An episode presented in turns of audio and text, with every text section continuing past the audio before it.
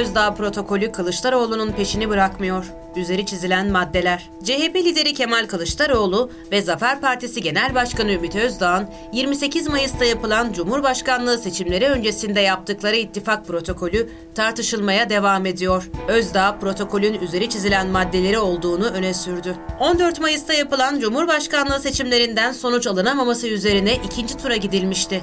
İlk turda Sinan Oğan'ı destekleyen Zafer Partisi, 28 Mayıs'ta yapılan ikinci tur öncesinde Millet İttifakı'nın Cumhurbaşkanı adayı Kılıçdaroğlu'nu desteklediğini açıklamıştı. Bu desteğin Kılıçdaroğlu'yla Zafer Partisi lideri Ümit Özdağ arasında yapılan bir protokolle teminat altına alındığı da duyurulmuştu.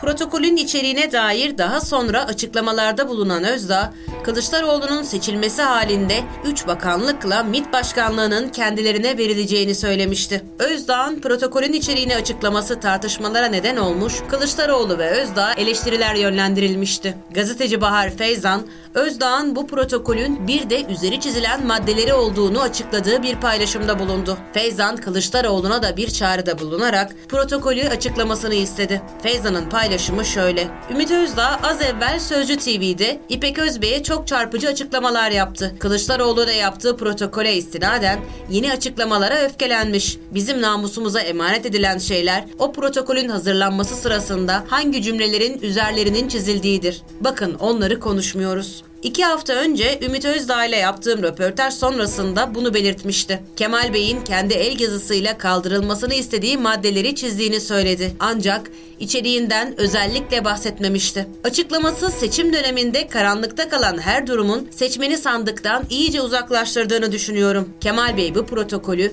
bizzat kendisi çıkarmalı her haliyle.